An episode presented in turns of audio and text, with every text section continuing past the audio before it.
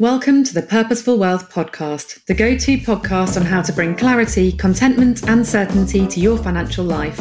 Brought to you by Jonathan Gibson, founder of Wells Gibson and author of the Purposeful Wealth book. Pick up your copy of Purposeful Wealth on Amazon and please enjoy this show.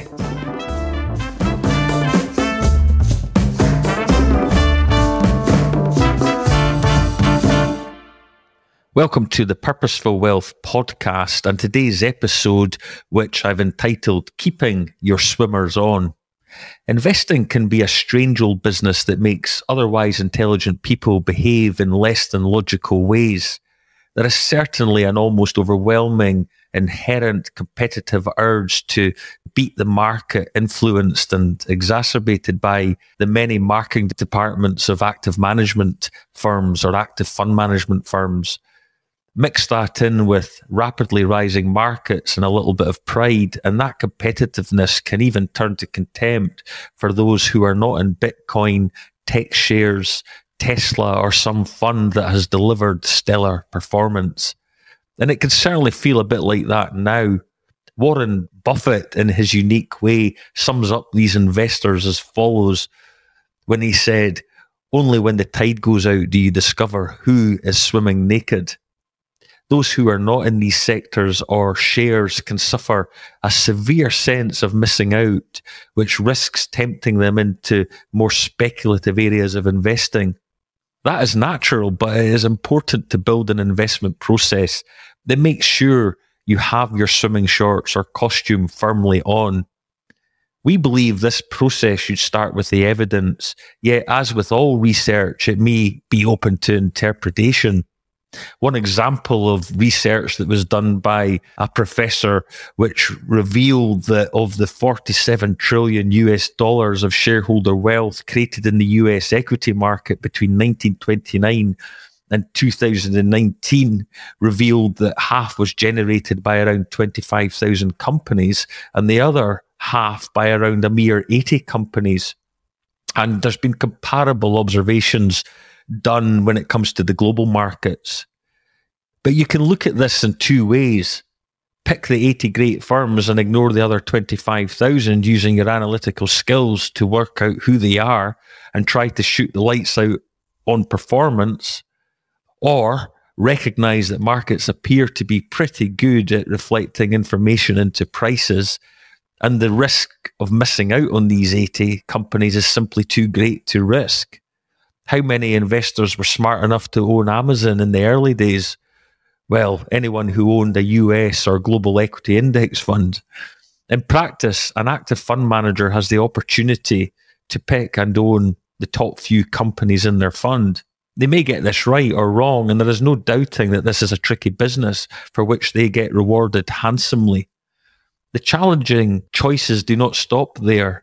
They just move down a level. An investor has to then try to pick the manager who they think has picked the right companies and will continue to pick the right companies in the years ahead, not just in the past.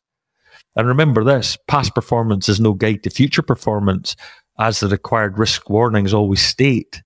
The alternative is to own all companies in the market index, and you will be assured to own the next Apple, Amazon, or Tesla. So, how do we decide which approach makes most sense?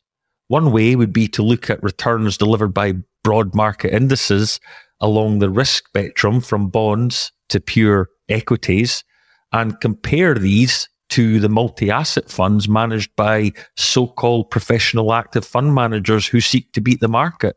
Our analysis at Wells Gibson, well, reveals that simply capturing the market return has been a pretty effective investment strategy outpacing the vast majority of professional fund managers and their funds that have every opportunity to pick the winning companies. And we also know from a long running 20 year study by Standard & Poor's that around 90% of professionally managed US, international and emerging market funds failed to beat appropriate market benchmarks after costs. And we also know that there will be some funds that have seemingly stunning past performance, which may be down to skill or luck. But as the old saying goes, markets make managers. Any manager overweighting US tech shares will have performed well in the past few years, Yet, what does the future hold? Will these companies be among the 80 winners of the future, delivering returns higher than the expectations already baked into current prices? The truth is, no one knows. Our simple message is to avoid the hubris of other investors. Stay strong in your conviction in a well diversified and low cost approach, capturing market returns, and only enter the markets with your swimmers firmly on. Thank you for listening to the Purposeful Wealth podcast. Thank you for listening to Purposeful Wealth. Please remember to subscribe, review, and come back next week for your next instalment. You can also visit the wellsgibson.uk website for more information on bringing clarity, contentment, and certainty to your financial life.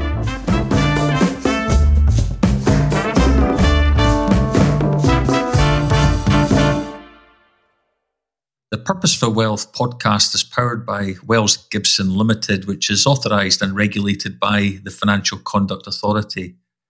This podcast does not constitute financial advice, and the listener should not regard any of the financial information provided as a personal recommendation.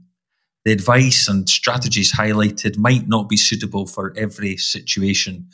It is your responsibility to seek the services of a competent professional if assistance is required. Neither Wells Gibson Limited nor the publisher shall be liable for damages arising herefrom. Investments involve risks. The investment return and principal value of an investment may fluctuate so that an investor's shares, when redeemed, may be worth more or less than the original value. Past performance is not a guarantee of future results there is no guarantee strategies will be successful.